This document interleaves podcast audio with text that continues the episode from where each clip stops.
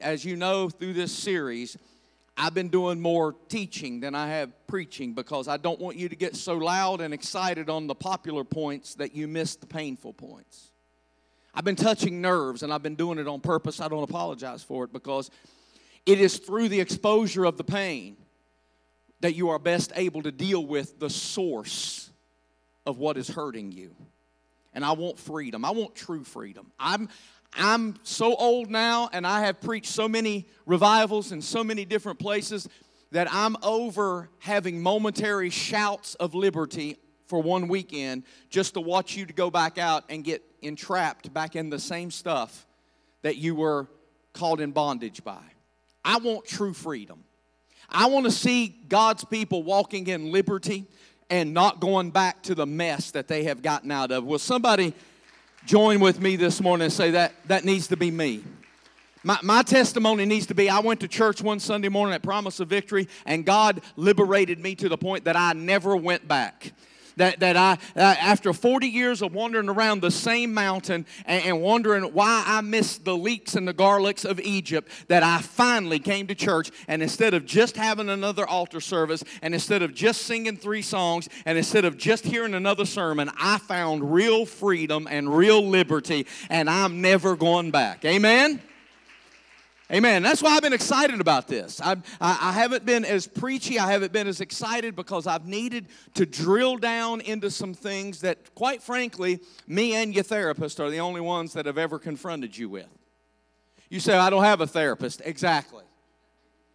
That's why, that's why you've had so many difficulties through the years and why you've never really experienced the liberty that is in Christ Jesus. Pastor, you mean to tell me that I should never hurt? No, no, absolutely not. But we're going to talk about some things today that you have been chained to for 20, 30, 40 years of your life and have never broken loose, even though you have accepted not only the waymaker, but the bondage breaker. He, he is Christos, the anointed one. When Isaiah prophesied that Jesus was coming to his own, that his government would be upon his shoulders, when, when he called him Christ, when, when Jesus asked the disciples, Who do men say that I am? Well, some say you're Isaiah the prophet, come back from the dead. Others think you're Jeremiah, or maybe even John the Baptist. He says, Yes, but who do you say that I am? And when Peter opened his mouth, big mouth Peter, open mouth and insert foot Peter, he, had, he claimed it right because because he said, Thou art the Christ, the Son of the living God. Blessed are you, Simon Bar Jonah, for flesh and blood did not reveal this to you, but my Father who was in heaven. When he called him the anointed one, the anointing, according to Isaiah, breaks the yoke. See, you come to church often as a believer and you take off yokes. The problem with taking it off is that you can again put it back on. But anointed one means he is anointed to break the yoke. And if you break it, you can't find it to put it back around your neck. And that's what I'm trying to do in your life. The anointed Christ destroys the yoke of bondage. But I've been preaching this gospel long enough to know some of you are good at just refitting the yoke. You take it off, you put some sparkly doodads on it, maybe put a cross necklace around it, and then you put that thing right back on. You're good for a few weeks until you go to the family reunion or you go over to Thanksgiving dinner, and then before you go, you got to strap that yoke back on. Y'all not going to help me. You waiting on me to preach? I'm already there. Some of you do real good. You come and you join the praise team, or you join the greeting crew, or, or maybe you, uh, uh, uh you, you begin uh, uh, coming to the collective and, and you start saying, I'm free, I'm free, I'm free. And you are free, but you've got that yoke hanging on a nail in your house. And, and you're okay until something triggers you, something stresses you. Somebody starts acting a certain way towards you, and then you go right back to that yoke and you put it back on. You've refit it, you have redesigned it, but the yoke remains. I've came on a mission and a mandate during this series and particularly this morning that the one who destroys yokes is in this house. I have prayed, I have asked him to show up and somebody is going to find true liberty that my God in heaven. Somebody's going to get the yoke broke this morning. Look at your neighbor and say, It might be you. It might be you. Mm-hmm. And now look at your other neighbor and say, It should be you. Now, I know it's been a few weeks since I mentioned this. We, we've titled this series Ghost Stories. And it's been a few weeks since I mentioned this, and we have some new people joining in every week. So I want to give you what my definition for this series for ghost is. We are, we are not dealing with spooks and specters. We're not dealing with uh, uh, uh, spirits from the undead world. When I called ghosts for ghost stories, we're dealing with ghosts from the past. What, what it really entails is when the shadow, somebody say shadow. How many of you know that a shadow is a reflection of something, but it's not real? When a shadow from a person or a thing from the past shows up in the present, it's a ghost. When the pain that you thought was over shows up in the present, it's a ghost. When the heartache that you thought you left in the old relationship shows up today, it's a ghost. When, the sin that you thought you buried and left behind, when you start tasting for it again today, it's a ghost.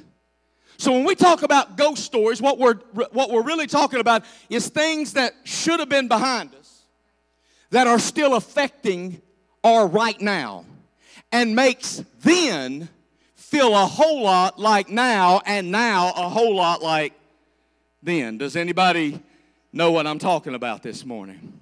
So this morning, we're going to begin two weeks of talking about one of the most popular characters in the Old Testament. We're going to begin talking about Joseph. And we're going to tell his story in reverse. See, usually we begin Joseph's story with a dream. We begin Joseph's story with his father's love, lavishing upon him a coat of many colors. But we're going to skip this morning to the end of Joseph's story. We're going to begin in Genesis 45 and Genesis 50. And then next week, we're going to come back to the beginning of his story. The reason I'm doing this is because I have a very specific point I need to make this week, which will lead us to a very specific point next week. Are you tracking me? Joseph's troubles began when God gave him a dream. Mm-hmm. As long as you ain't doing nothing for the Lord, the devil will leave you alone.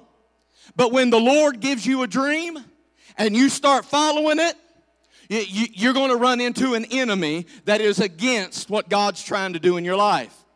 What Joseph's dream was was that his entire family, his dad and his brothers, was all going to bow down in front of him. And his brothers, who were all older than Joseph, didn't like that. And so they sold Joseph into slavery. Uh-huh. And, and, and talk, you think your family is dysfunctional. His brothers literally sold him to a Midianite caravan as a slave. But God stayed with Joseph. I don't have time to preach this. This will be next week's message. God's used the events of Joseph's life to move him into the dream. See, it's not always the good stuff that moves you. I, am already preaching.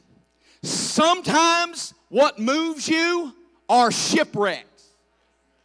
What moves you are the storms. It's not just the promotion that moves you. Sometimes it's losing your job when you're 55 years old that moves you. Sometimes it's not the love people show you, it's the betrayal. This week's message is bewitched by betrayal. See, some of you didn't plan on coming to this church. Some of you came in the first time and said, I don't know what this church is all about, but I know this is the last time I'm going to be here. Because some of y'all saw a dancing lady in the aisle, or some of you heard something come out of somebody's mouth that sounded like maybe a cat got caught under a rocking chair. You were here on one of the sermons where the bishop was sweating through every layer of his clothes and spitting on the first three rows, and you said, I don't know how I ended up here, but I won't make it back. And here you are. And you were, dri- you, were, you were drawn back to this place again and again. And every time you came in at the beginning, you were like, I'm going to give it one more shot, but I, I don't think that I'm going to. And then the next time you said, Well, I'm going to try it one more time, but I, I'll tell you what, I'm not comfortable there. And you just kept coming and kept coming and you kept making excuses why you didn't belong. And then before you realized that you were like, Well, I was here last year when they had Pastor Appreciation Day. See, you didn't know you needed to be here, but the Lord knew what He was doing in your life, and He knew He was moving you and maneuvering you and putting you in a position where you would be blessed to get through your mess. Because you didn't know what you was about to face, but God. But God knew exactly what He was doing in your life. See, you didn't know what you needed, but God's always trying to do good by you. So let's talk about this word betrayal. I'm going to approach it from two different perspectives. The first one I'm not going to spend much time on because the first thing I'm going to teach you, and I'm going to do it very quickly, is how to repair betrayal when you have been the guilty party. Don't raise your hands. But when you have been the one who committed the betrayal, I'm going to give you a very quick, simple teaching, okay?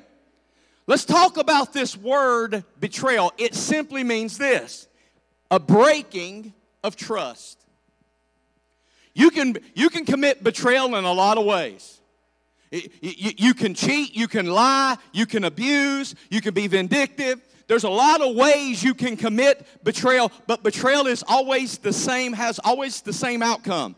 You have broken trust, okay? And, and trust is earned not because you say sorry. Oh, I thought I might get a little louder, amen. Or I know you're, you're sitting beside of the person. so I understand why some of you can't shout amen. Uh, but you don't get trust back just by saying, I'm sorry. Because you can say, I'm sorry, and then go back and do the same thing over again. So, so here's how you earn trust you have consistent behavior over a period of time.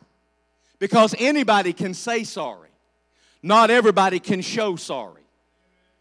Uh, so don't get upset when you have been the one that has betrayed somebody and you have not been found trustworthy and people don't show you favor and trust right away. You broke it. You brought that on yourself. But you can fix the hurt by showing consistent behavior over a period of time. And then the person will gradually begin to trust you again. Oh, and let me give you a little hint. And if I ain't made you upset in this series, this is your turn. You don't get to tell them how long it takes for them to heal because of what you did to hurt them. Oh, I just made my entire just get over it crowd mad. Because some of you said, Well, I said I'm sorry. What are you still harping on that for? You said you were sorry, but you're the one who caused the wound. You don't get to wound me and tell me how long it takes for me to heal. You got to give me some time. Mm-hmm. So that's all I'm going to say about that. When you are the one doing the betraying, what you have to do is say you're sorry, and then show you're sorry. That's it. But what about the ones, and I'm going to spend the rest of my time talking to you. What about those of you who were the victim of somebody else's betrayal? I'm going to start in a very interesting place in Joseph's story this morning. I'm going to start at the end instead of the beginning. And the reason I want to do this is because I don't want you, sometimes we idolize and almost make people in the Bible as fictional characters. We idolize them to the degree that we don't believe because they seem to be so supernatural. Like they're a hero that we could not ever do what they did. But the point that I'm going to make to you this morning is that Joseph was very human. Even though he didn't do any of the things that you and I are guilty of when we are betrayed, most of us act out in unreasonable, ungodly, unchristian like ways. Joseph didn't do any of that, but he was very much human. I'm going to show you that with a few scriptures this morning because watching how Joseph's pain affects his choices is a great teaching moment for us. Genesis chapter 45 and verse 1. Now, mind you, before I start reading, Joseph has went through all of the betrayal. He's graduated from Betrayal University. He's got a master's degree and he's working on his PhD right here in front of us. He has been betrayed by his brothers. He's been betrayed by Potiphar's wife. He's been betrayed by the baker and the cupbearer. He's been betrayed basically by everybody he's ever come in contact with. Everybody has used him and abused him and discarded him. Joseph has been nothing but good to everybody, and nobody has been good to Joseph in return. That's his story. And now he is in power. He's got all the authority. He was once a slave and now he's the boss. He's the slave master. And his brothers have come begging for food because they're about to starve to death. I want you to look in Genesis chapter 45, verse 1. Joseph could stand it no longer. His brothers don't know who he is. They're, asking for food and they think they're asking some random Egyptian stranger. There were many people in the room when he said to his attendants, Out, all of you. So he was alone with his brothers when he told them who he was. And verse 2 is the first scripture I want you to memorize this morning. Was Joseph human? Absolutely. Then he broke down and wept. He wept so loudly that the Egyptians could hear him. And word of it quickly carried to Pharaoh's palace. In the meanwhile, between chapter 45 and chapter 50, which is where we're going next, Joseph's father, Jacob, dies. It affects Joseph deeply, as it has many of you. Joseph has lived for years disconnected from his father because of what his brothers did. Now he has shown his brothers, it's me.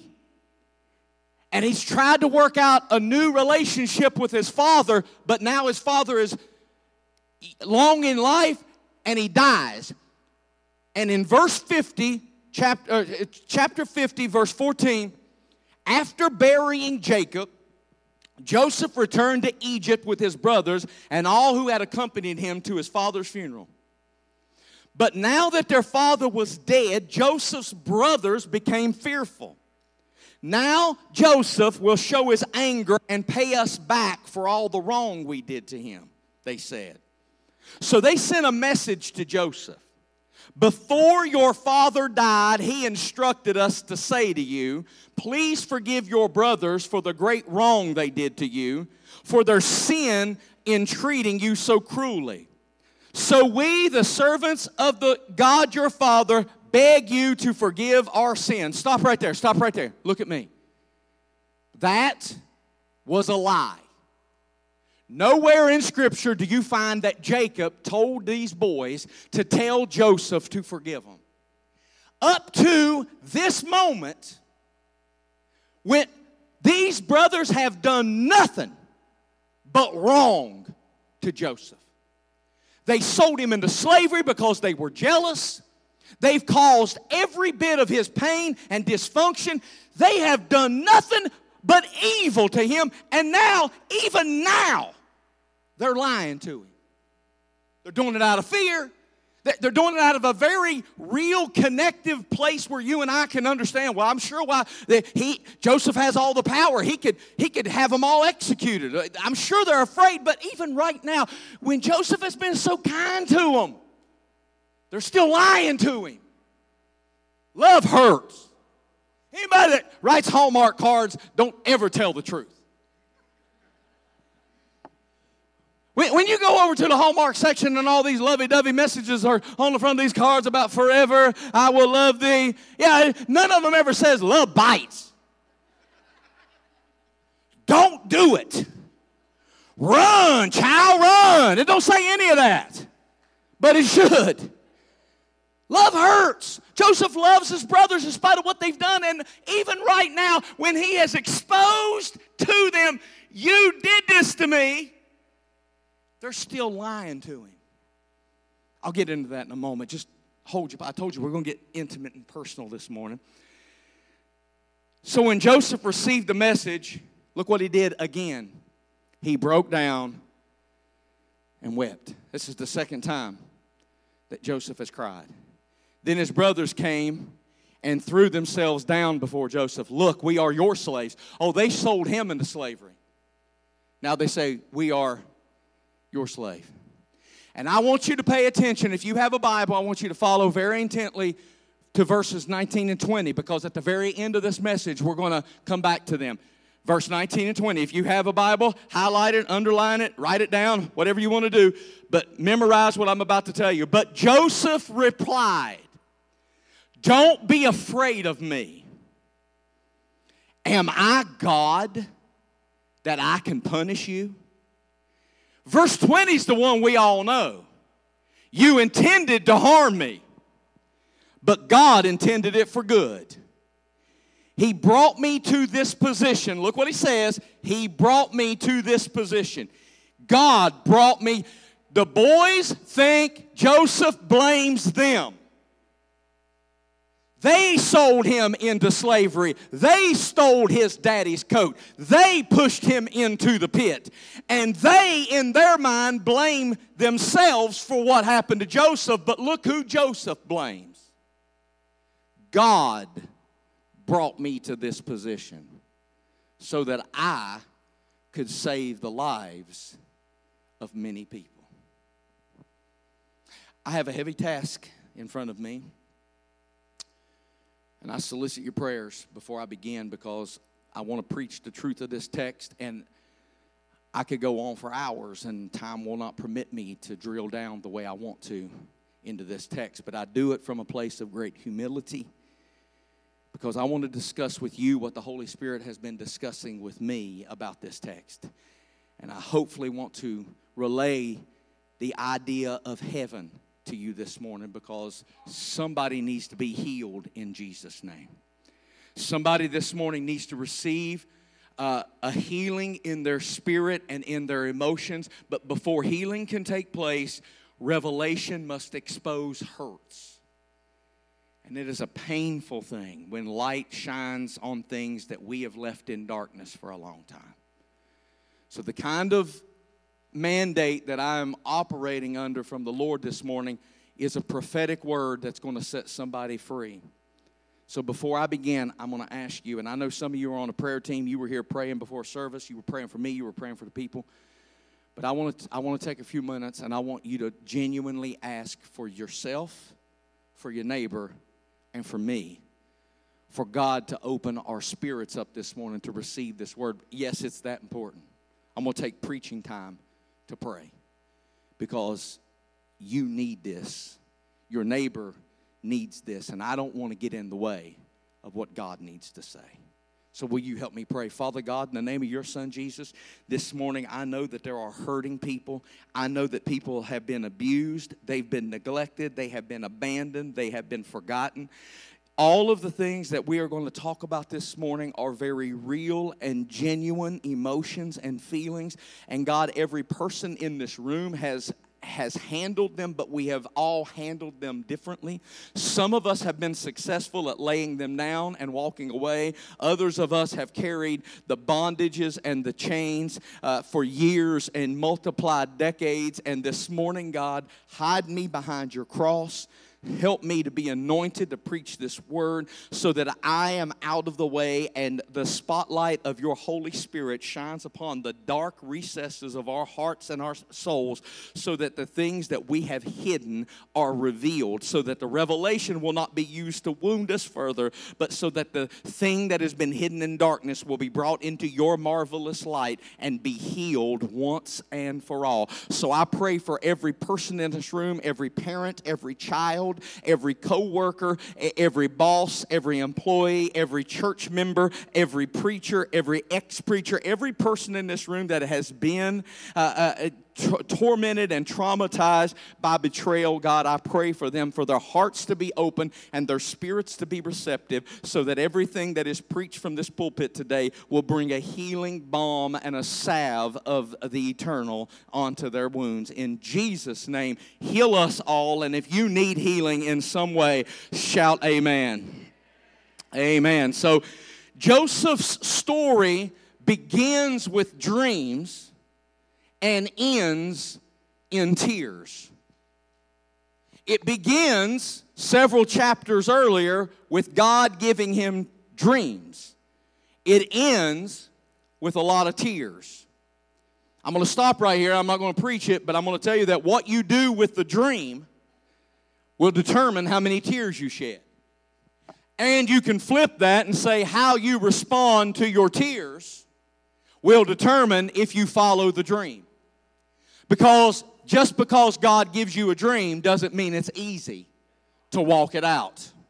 You, there's going to be some tears shed to see the realization of the dream.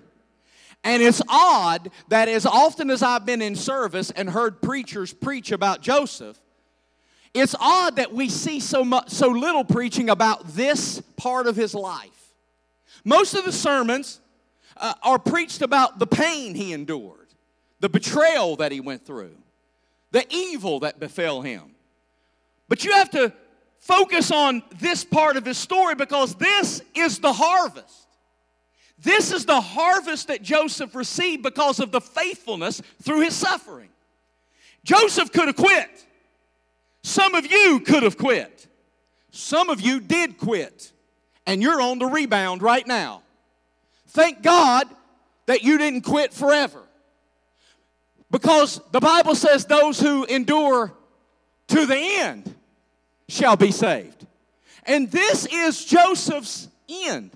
We're seeing the harvest that we get. And we preach about he was abandoned, he was abused, he was mistreated, he was ostracized, but we shouldn't neglect to teach that people do come to an end of suffering. Thank God. Thank God. Because listen, I'm tired of a hopeless gospel. I'm tired of us always talking about woe is me because that's not the power that I hear when God speaks. When God speaks, He says, You know who I am? I am your high tower. I am your shield and your defense. I am the name that you can run into and be safe. I am that I am. That's what I hear when God speaks. When Jesus preaches and Jesus speaks to people, he doesn't say, You worthless, no good piece of this and that and the other. No, no, no. He says, You are your father's children. You are the branches. I am the vine. Abide in me. Stay in me. And if you stay in me, you can do all things. That's why, but we don't talk like that. We don't talk like that. We open up the church for open mic night Everybody comes up and says, Pray for me, I'm going through. Well, when you going to get through? Are you ever going to get through because you was going through 15 years ago when I joined the church? Like, when do we ever get through? And, and, and, and, and this is the mindset that I want to teach you about because some of you, it's not your fault, you just haven't dealt with it.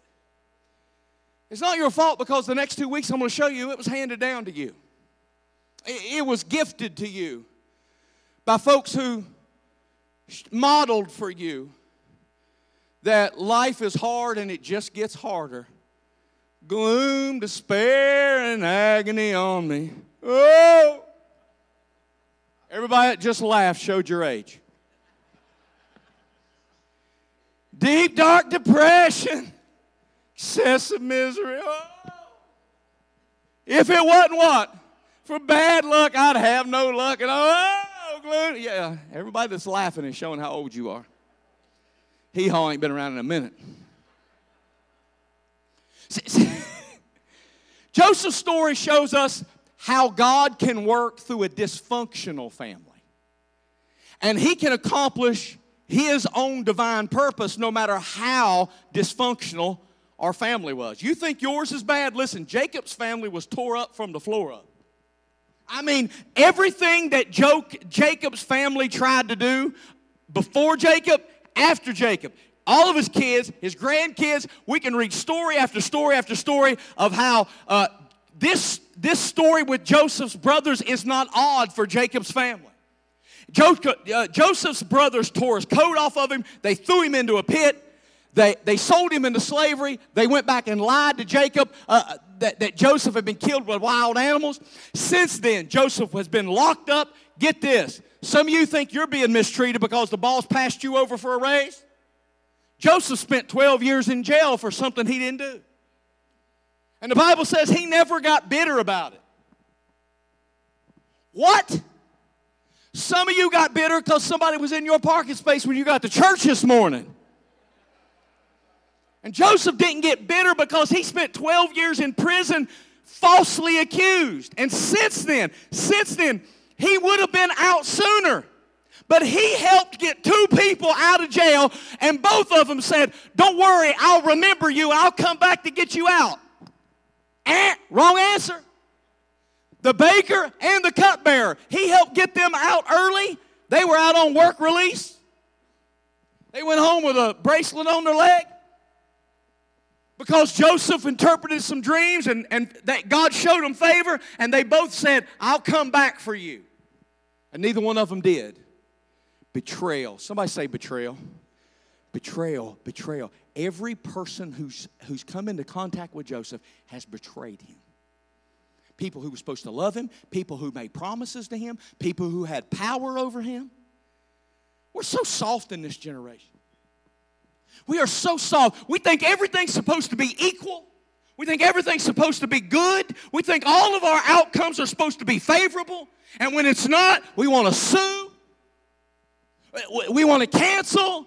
We want to shout down. Look at Joseph's life. He has been betrayed by every person who had any contact with him. And the Bible says he, he stayed in God's attitude. How do you do that? How do you look betrayal in the eye and answer and respond with kindness? Make no mistake, we learn exactly what kind of person Joseph was because his character is on display in hard times. Anybody, anybody can shout when daddy gives them a coat but his character was on display when they took his coat. Because they could take his coat, but they could not take his integrity. They could take his freedom, but they could not take his character. Oh, this ought to preach to this generation because everything in life is not going to treat you well. Your boss won't treat you well. The job won't treat you well. The government sure ain't going to treat you well. Even the pastor won't treat you well. But you have a decision whether you're going to let it affect your attitude because Joseph just showed you you can be betrayed by everybody and keep wearing your character. They can steal your coat but you don't have to open your mouth. You don't have to open your Facebook. Oh, it got quiet all of a sudden. This family had been so badly disjointed, they had been broken up for years, that the reunion brought Joseph to tears. It made him weep so loudly, the Bible says the Egyptians could hear him in the next room. This was the same Joseph who was so powerful that only Pharaoh in the whole world had more power and authority than him. And he is weeping over the reunion of brothers who had brutally betrayed him. I know I'm beating this to death. It's because I need you to understand this was not just some small infraction. Some of you won't go to the Thanksgiving dinner, haven't been in 10 years if she's going to be there because she told you your pecan pie wasn't as good as grandma's. Well, if she's going to be there, I'll have to come the next day. She insulted me.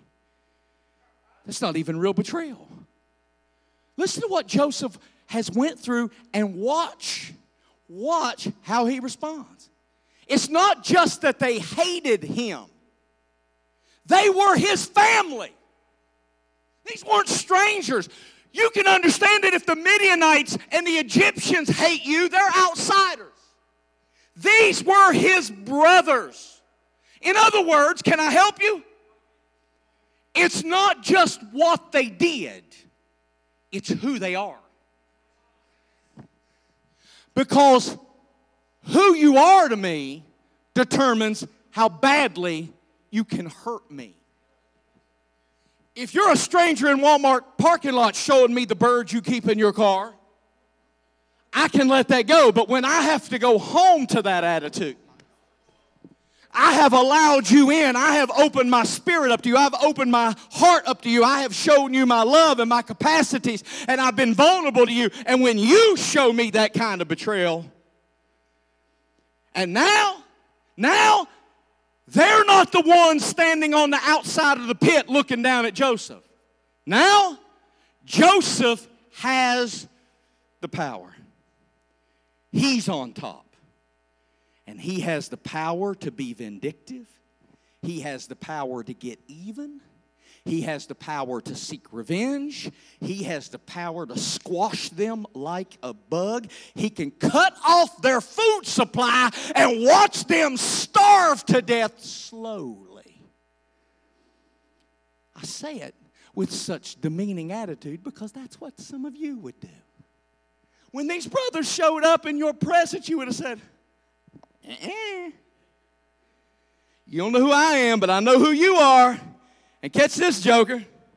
I'm going to watch you starve a slow, painful death. Bless you in Jesus' name. Hope you're saved.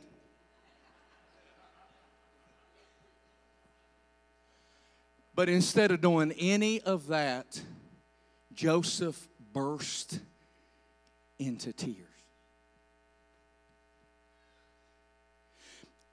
This, for me, is the most amazing part of Joseph's story. You know why? Because they took off his coat and he didn't cry. They threw him in a pit and he didn't cry. They sold him to Midianite traders and he didn't shed a tear. They put him in Potiphar's house where God raised him up and, and made him a, the ruler of the house. And then his wife lied on him and they threw him in prison and he didn't cry.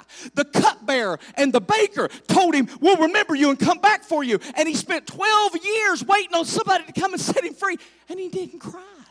The Bible said he, he had God's favor on him the whole time he was in there.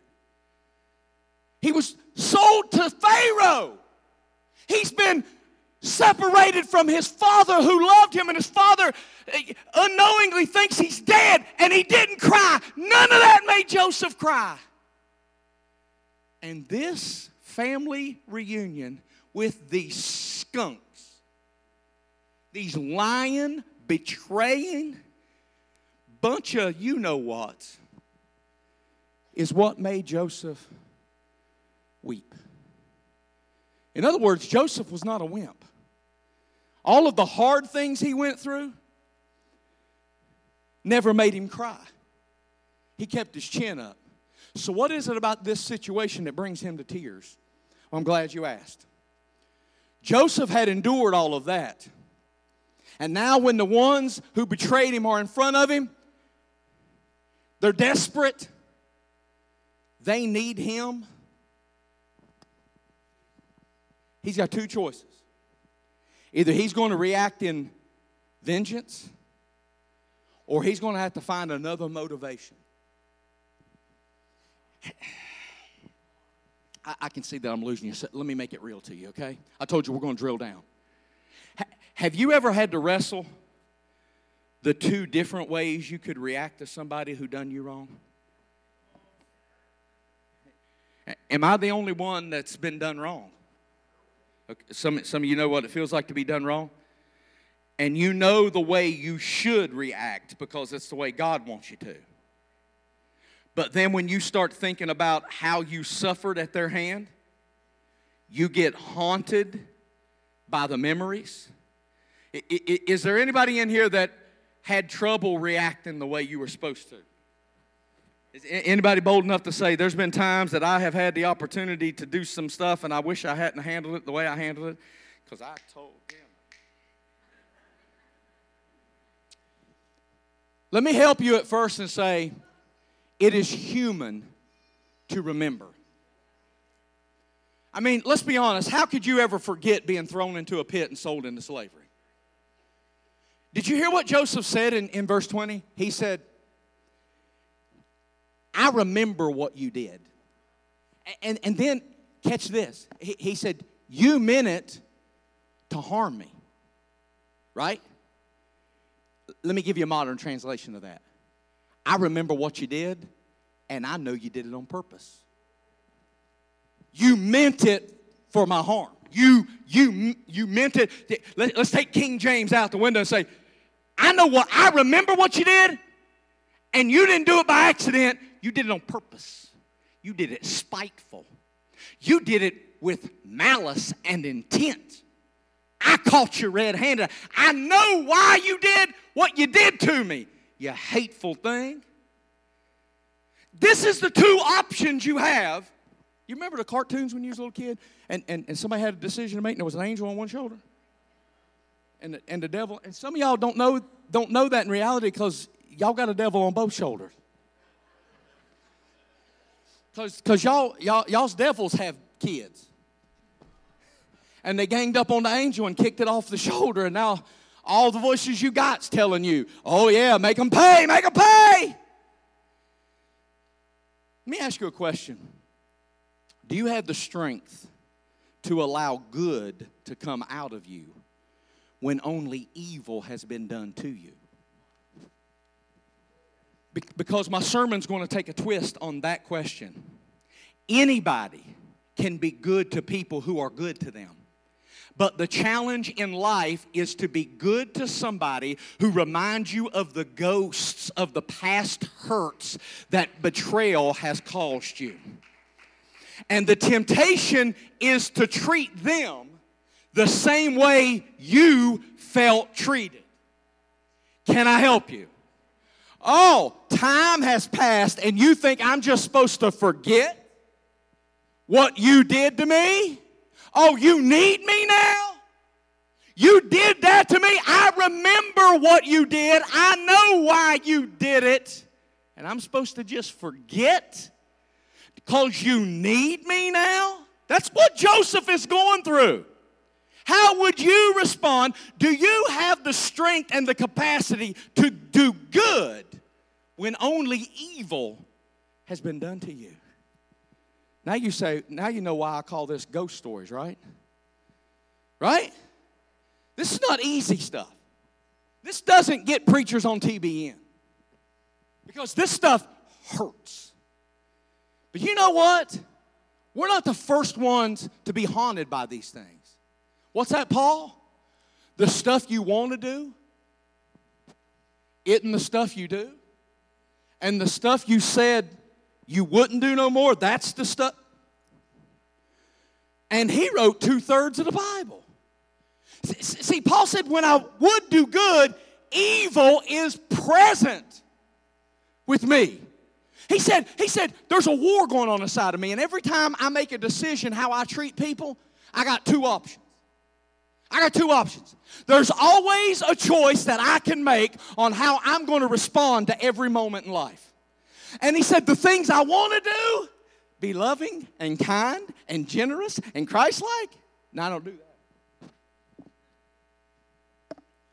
And the stuff I don't want to do, be spiteful, hateful, give an eye for an eye.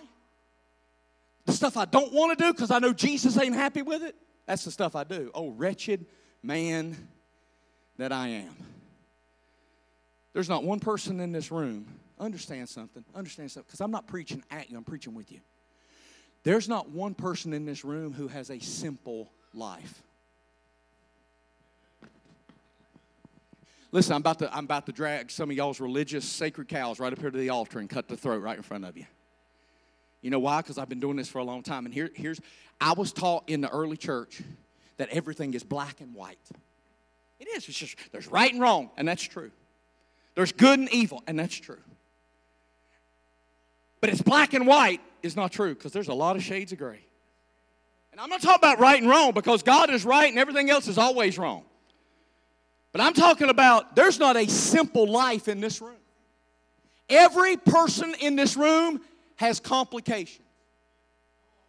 Because every one of you have people you love Every person in this room have been betrayed at different times. Every person in this room have had abandonment issues. Every person in this room have had traumas. Every one of you in this room had different triggers. None of us skate through life where everything is just black and white.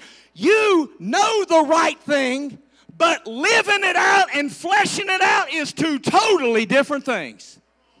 Because there's a lot of steps of gray in the middle because when I open my mouth, I intend to bless but my mouth is connected to my heart. Sometimes my heart is broken. Sometimes my heart is so broken that what comes out of my mouth betrays how I really feel. Yes, my spirit and my mind want to bless them. That's what Joseph did. Joseph was a bigger man than me. Because Joseph opened his mouth and he spoke out of a godlike spirit. But I don't always do that. Sometimes when I open my mouth, I have good intentions. But it's connected to the heart because the Bible says, out of the abundance of the heart, the mouth speaks. And sometimes my heart is overflowing with hurt. Sometimes the pain that's in my heart comes spilling out of my lips, and I say things that I wish I didn't say. I do things I wish I didn't do. That's what Paul meant. He said, This wretched man, I got this, I got this conflict. I'm complicated. It's not as simple as I got saved, I'm going to treat everybody like Jesus. It's not that simple. He said, I'm complicated. I got two decisions going on at the same time love them, smack them. Bless them, kick them in the shin. At times, they both sound equally favorable. I know I'm the only one complicated in here, right? I'm, I'm, the, only, I'm the only honest Christian on Sunday. Complicated situations, let me explain it to you. It's when your mind and your emotions are fighting with each other. Because one of them is going to respond to the ghost of your past and the betrayals. And the problem is, your memory ain't lying. They did sell you out. They did betray you. And if all you had to worry about was your memory to help you make decisions on how you was going to treat people, life would be easy. Really, if all I had to do was remember how you treated me the last time we talked, and that's how I'm going to treat you now, life would be easy. Oh, you want to talk to me now? Last week you was too good for me. Shut your face.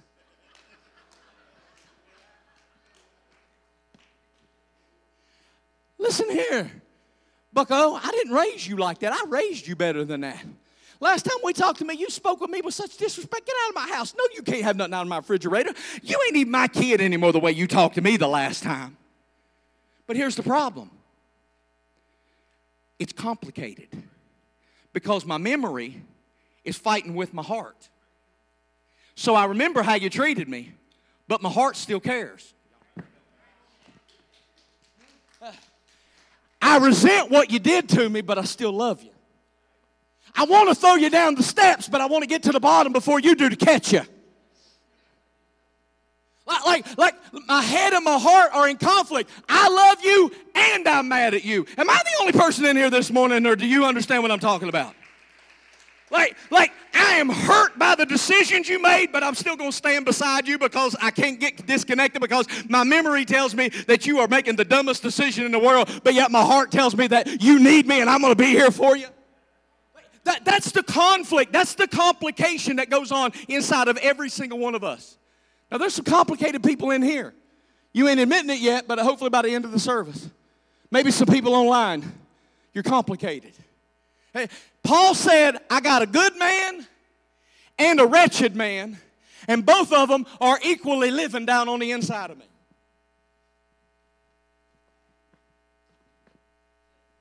And depends on which door you knock on.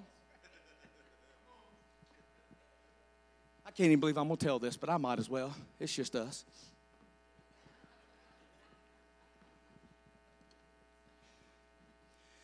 This was not last week. This was a long time ago. But I was a pastor. And I was a pastor of this church. And we were on vacation in Tennessee. And we was at a go-kart track. And, and there was a man and, a, and his son, they were in separate go-karts. And I still to this day don't know what I did to this fella and to his little boy. They got him so mad at me. I have no idea. I don't even think it was me. I think he had me mistaken with somebody else because I, I, I, I, have no recollection. I, I don't know what he did. But this boy was maddy mad mad. To the point where when we were bringing the go karts in, he hits me from the side, spins me out, puts me into the wall, and I got to have the workers come out and pull me, pry me loose out of the wall and get me in. I, I thought, this guy can't drive. We get back to the place where you get out and you unload, and he's waiting on me. Him and his little chihuahua, I mean, his little wife, who was about this tall, who was absolutely calling me everything but by my name. He was in my face. She was in my face. She was spitting, which made it even worse. Fussing, cussing, spewing venom at me, the likes of which I have not heard since I left the bar scene. I mean, these people was giving me what for, and I tried to walk away. As God is my witness, I tried to walk away, but she followed me. She would not quit yapping at me. She and when I say yap, it was yapping. Because I'm not sure it was English that she spoke. And I'm not saying that in, in a derogatory manner, but she was telling me something and I couldn't understand it. And she kept on kept on kept on, and she wouldn't leave me alone. And finally, I looked at the man and I said, If you're going to keep a pet in public, put it on a leash. Listen, I have to give you a disclaimer. I wasn't saved enough for this fellow to be acting the way he was acting. I tried to walk away. They followed me. I figured I turned the cheek once. When I said that about his wife, he got in a posture like he wanted to fight, but it was also a posture that I thought, fella, you're in trouble because he took a posture like a 1920s boxing match. And I thought, I'm about to feed this guy about 45 knuckle sandwiches. Because I ain't fought in a minute, but I'm due a good one. And him and his wife liable to catch some hands here quick. And about the time I leaped in the air and was going to break his jaw, very likely, I get caught in midair by Gary Jr., who commences to put me in a bear hug, rings me around the other side. I'm kicking in front, and I'm going after this guy. Gary Jr. won't let me go. When it was all over and I finally settled down, I thought to myself, six o'clock news on Knoxville News tonight, West Virginia pastor arrested in a go kart track incident. Can you imagine some stuff like that? I guarantee I'd have been on the news. I guarantee this was before Facebook. That's how. T- that's all. This was before social media. That thank God there wasn't no Snapchatting going on. There'd still be evidence of this thing out there in the in the interwebs. But no, this was before social media. This was before people had smartphones. So, so it was a long time ago. But but nonetheless, can you imagine? I was going to get in a fight and probably go to jail over go karts. Over, over. Yeah, I know. I'm the only one conflicted. I'm the only one in here that's complicated. None of y'all ever, ever get dialed, dialed in and, and ready to hurt somebody over something important like go karts. Uh huh. See, I got two different voices. That's what Paul meant. Paul said, when you come knocking, depends on which door you knock on, whether you get the good guy or the wretched man. See, my wretched man showed up at the golf cart track that day. I didn't even know he was still down in there. I guess it was a lesson learned for me. I thought I was so holy, I spake with other tongues. I fell out in the Holy Ghost. I danced and shimmied all over the altar. I figured I was too holy for that. I found out that old wretched man is down there, and if you knock on the right door, he'll show right up.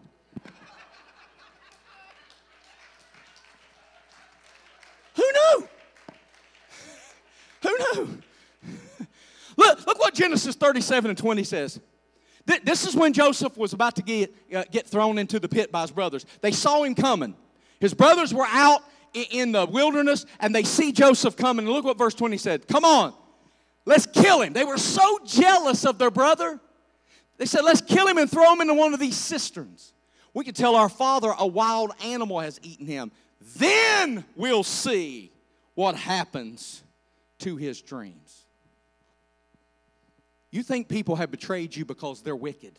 You think they betrayed you because they're selfish. You think that you have been betrayed because people were self serving and selfish. And all of that is true to an extent, but what you need to understand is it's not about you, it's not about them. The enemy is trying to kill your dream.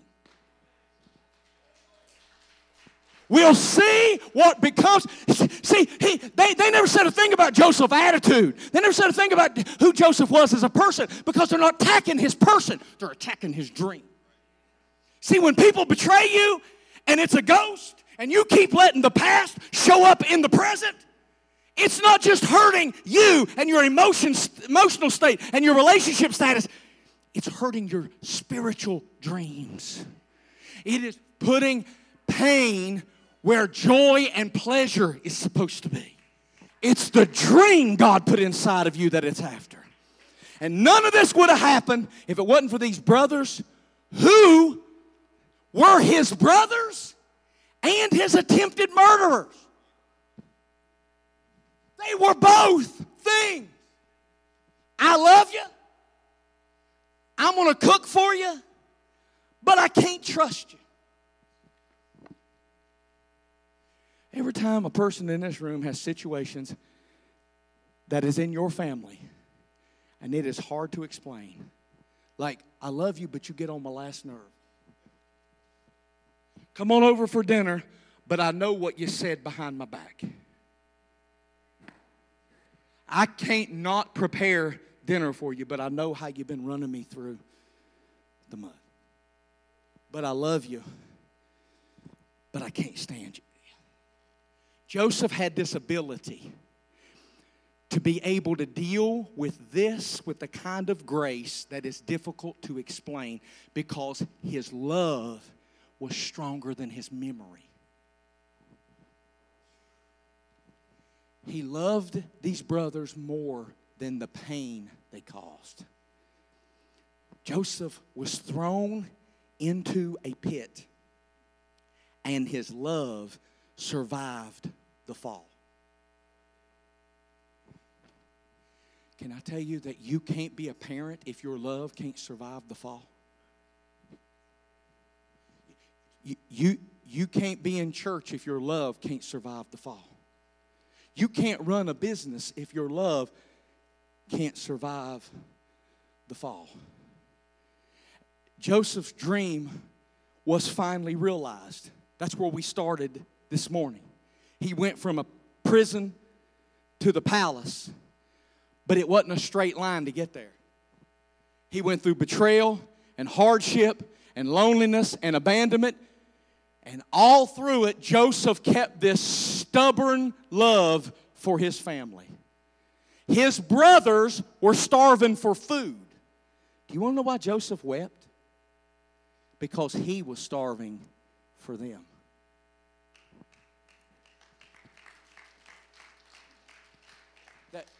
They needed food, but Joseph needed them. And it's at this point that we get distracted by what he went through. And I know I've been preaching a long time, but I need to, I need to share this with you.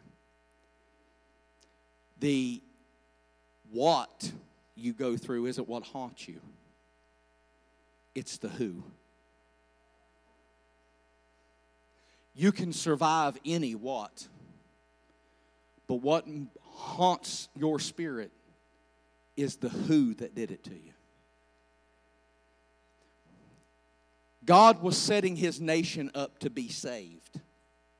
I'm, I'm, I, I, I've, I've came full circle. I'm, I'm, God was setting his nation up to be saved. Israel.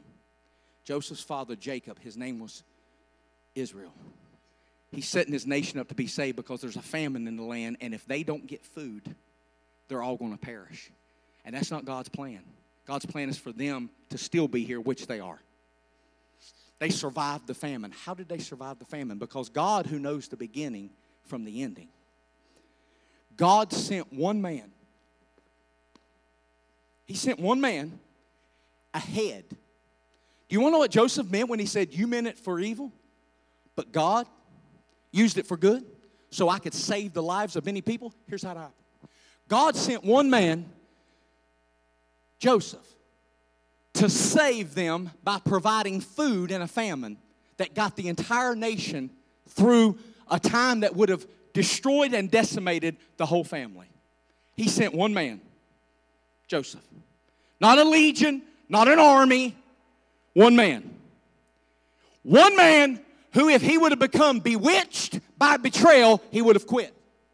If he would have become bewitched by the betrayal, he would have had his family members murdered. He did not know that this was God's plan. God put him in a place of prominence. He gave him authority, he gave him power, he gave him promotion, and he never told him why. He never told Joseph, I put you here to save your family. Joseph kept the right attitude, not knowing if he was ever going to get a reward.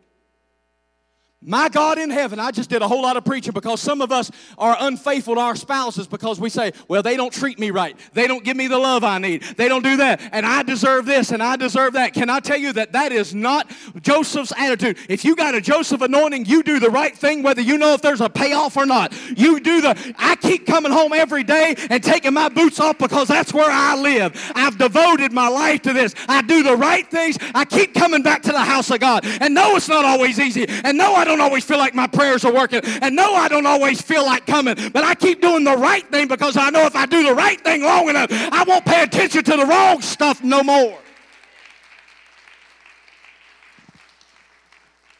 Joseph anointing makes me do the right thing over and over and over again, even if I don't know for a fact that there is a payoff in this life. And he set Joseph up to become the Savior of his family. One man who, if he would have got bewitched by the betrayal, would have canceled God's plan. So let me tell you something. Now you know why God chose Joseph and not any of the other brothers. Because he knew he could trust Joseph to love in spite of the betrayal. Some of us are wondering why we don't get the promotion. And it's because God can't trust us with the power.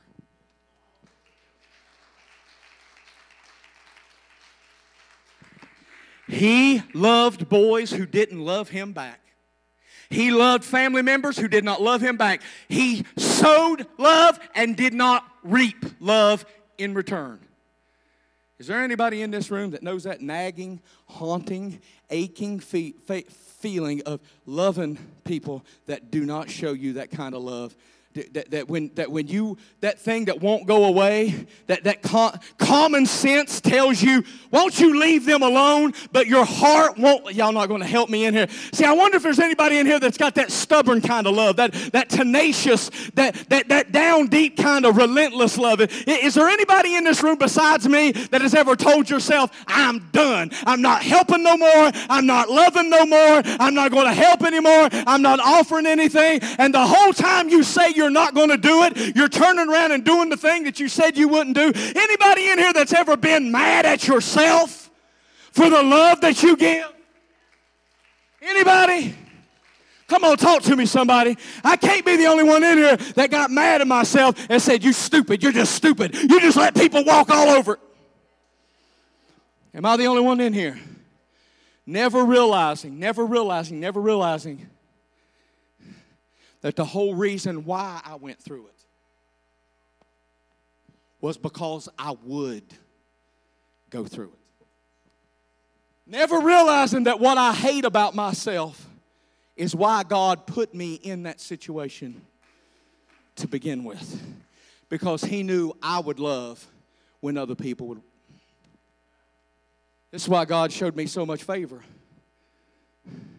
because he knew that I would have a stubborn kind of love and not quit the ministry when it got hard.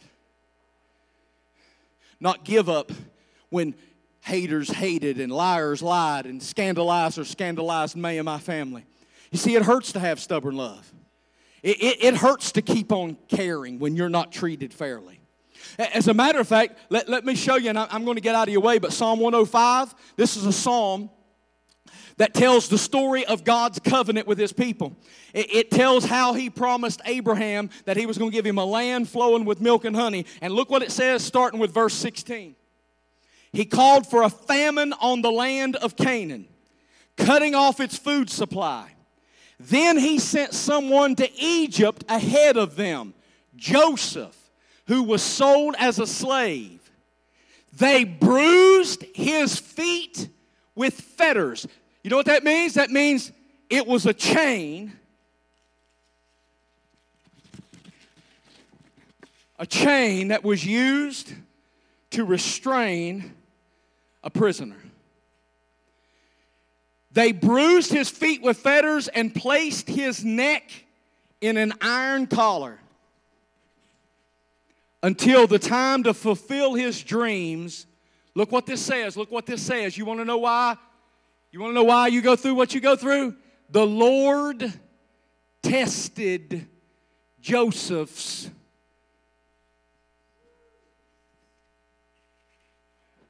character.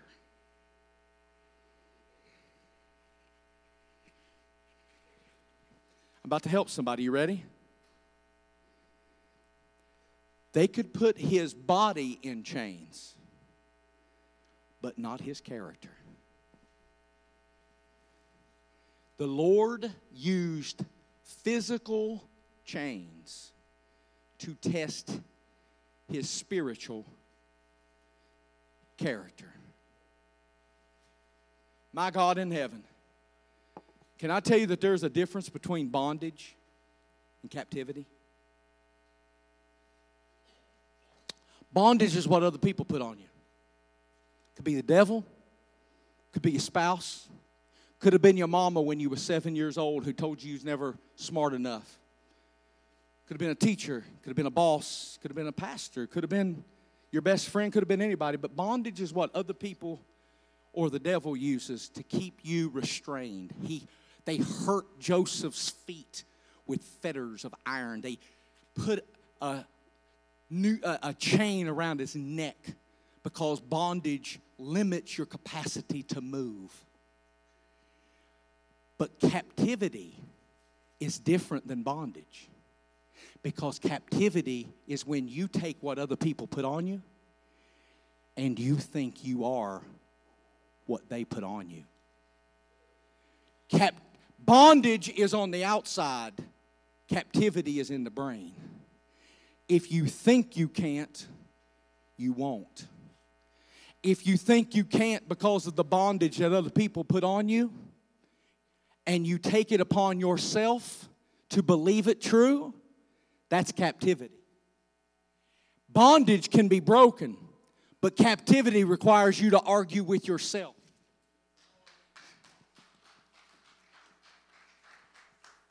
I can break the yoke of bondage just by putting the blood on it. But I can't break captivity because I can't convince myself that I'm a good pastor if I don't believe I am. You can't convince yourself that you're pretty no matter what you see in the reflection in the mirror. If you don't believe it for yourself, you don't you will never convince yourself you're a good mother or a good father unless you have an argument with your own self because you are in captivity to your brain. But here's what Joseph did. I told you I was going to come back to verses 19 and 20. What my brothers did to me was evil. And we jump right to the verse 20. We jump right to verse 20, which says, You intended it for evil, but God turned it for good. We jump right to that. But what we have to first reflect on is you got to go through verse 19 to get to verse 20. And verse 19 is different because here's what Joseph says If I'm going to stay in the chains of bondage, I'm going to I'm going to let your pain that you put on me become my bondage. Because what you do to me makes me bitter. and my bitterness becomes my captivity. Because no matter what you do to me, I don't have to wear it. I decide. You decided what you did to me. I decide whether I wear it. And whether I wear it depends on what I'm chained to. And if my wife said something to me that I allowed to become bitterness, bitterness becomes my captivity, and I'm chained to her. I can't get free because I have chosen to accept bondage in the form of bitterness, and I've become captive to my past. And look how far God could take me if I could just get loose from this.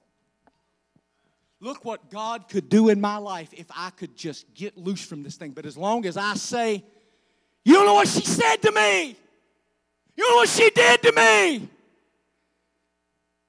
I'm bewitched by her betrayal because I'm not free. I come to church every Sunday. I pay my tithes. I worship. I cry into the Spirit. I speak with other tongues, but I'm stuck. And I can't get loose and I can't go forward because as long as I'm chained to this, I'll never be free.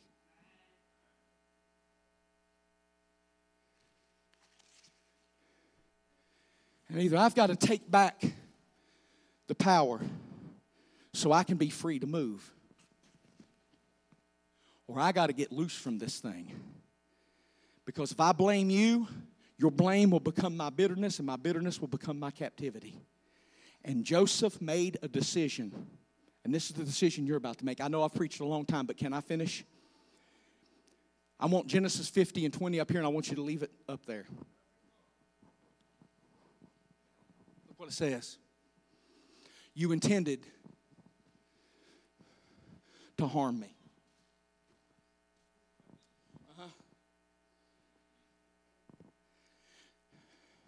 You intended, that's past tense. That's where I've been.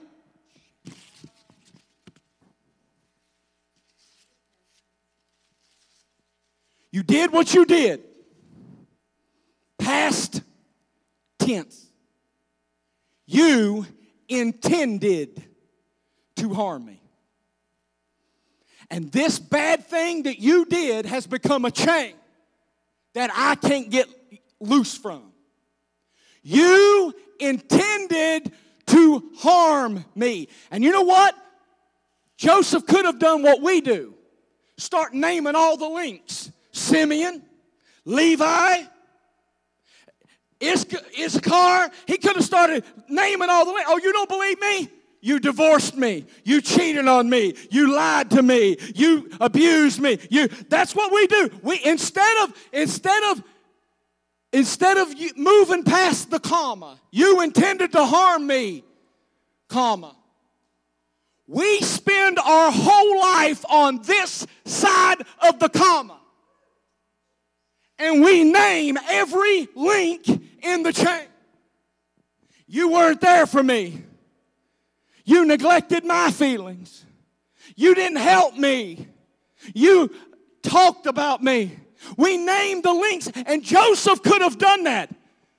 We would have spent the next 55 years of our life on that side of the comma. But Joseph said, But God.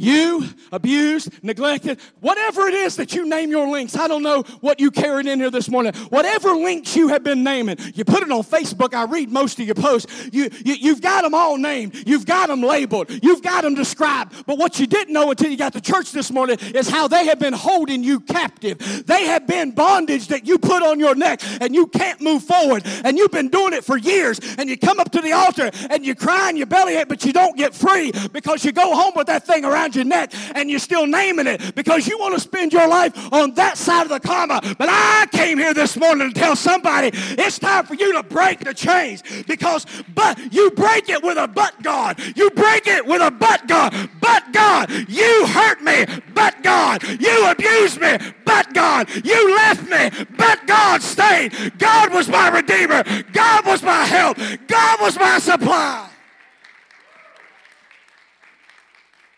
But God, the change that I bring to church with me, I've named them all the abuse, the lies, the ugly comments, the neglect, the divorce,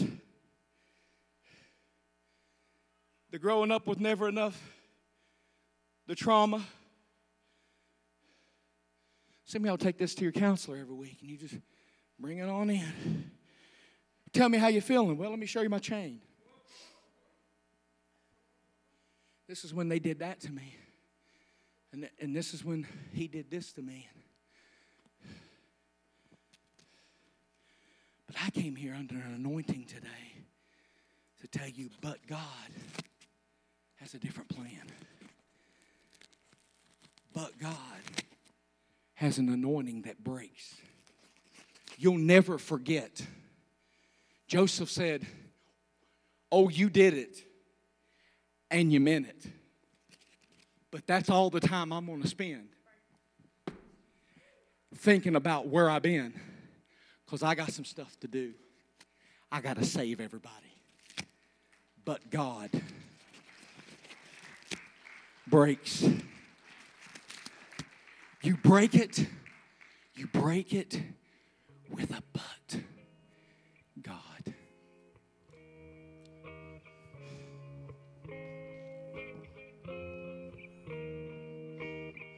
Where's Glenn at? Go, gra- go, go grab him for me. I, I, grab Glenn for me. I need him. I didn't mean to do this, or I'd have told him to be in here.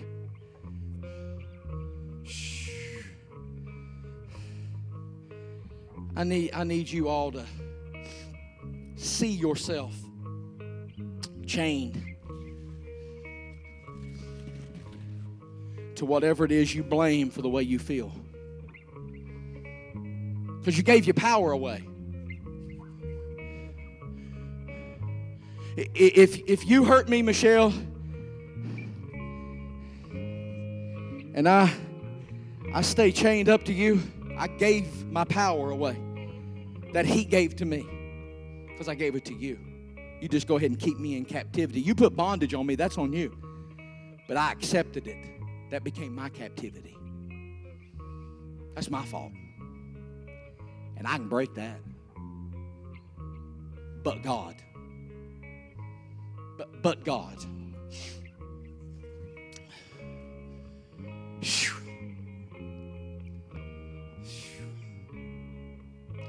I didn't intend to do this, but I got to.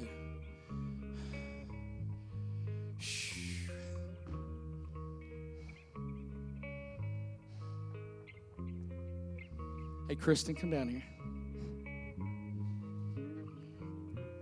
Please. I boss people around like I bought them from the Midianites.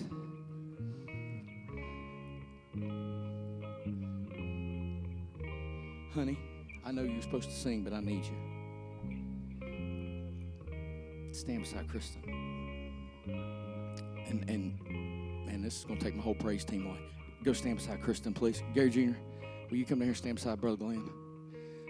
I don't mean to decimate your praise team. I didn't intend to do this.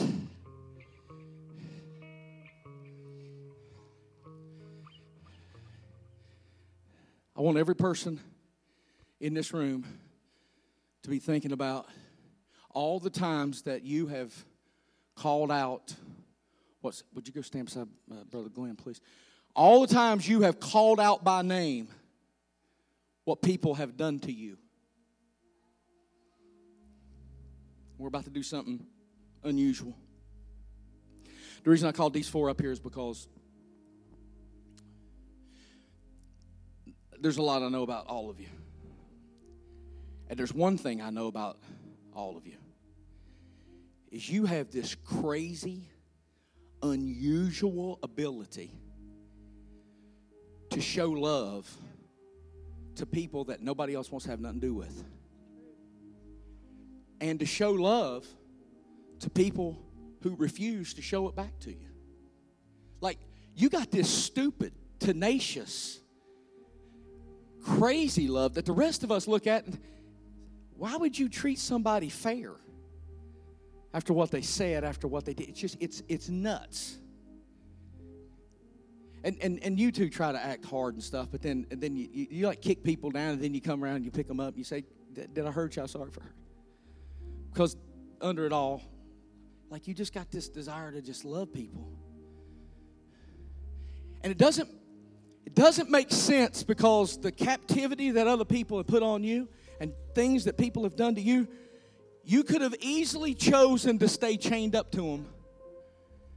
But you decided, like Joseph, that's not going to be me chained up to them. I'm going to set myself free. They're free to do whatever they want to do to me. You intended to harm me, but God. You break it with a but God. What God wants to do in your life is too big for you to be fighting unnecessary enemies. Joseph didn't have to fight his brothers, he didn't have to get payback. And what God's trying to do in your life and expand your spiritual journey, it's too big for you to be sidetracked by people who did you wrong and people who try to hurt you. You'll need to fight unnecessary enemies. And because you're better at it than most, I'm going to ask every person in this room that wants to be truly set free from the past. I'm not talking about I came to the altar every Sunday. No, no, no, no. This time's different. I want every person in this room that has named the links of the chain. That one is named Billy, and that one's named Tina, and that one's my, my t- third grade teacher, and, and, and you, you have over and over and over again recited and rehearsed all the hurt and damage and abuse and neglect, and you're sick of it. I want you to come to this altar, and I want these four and the rest of the Jessica and, and her team to come. And I want you to come up and lay it down once and for all, and we're going to see chains break in this sanctuary. Don't wait. I'm not, I'm not going to give this invitation for an hour. Get up to this altar, and I've got these, these people standing here that's going to pray for you. This time's different. That's, that's what I want on your lips when you come up here. This time's different. I, I've been to this altar before, but this time's different. If God can trust your flesh to not get in the way, He's about to do something powerful in your spirit. That's why Joseph was crying. You've been mistreated, but you can still love. You've been abused, but you can still love. Your gift is the crazy way that you love people.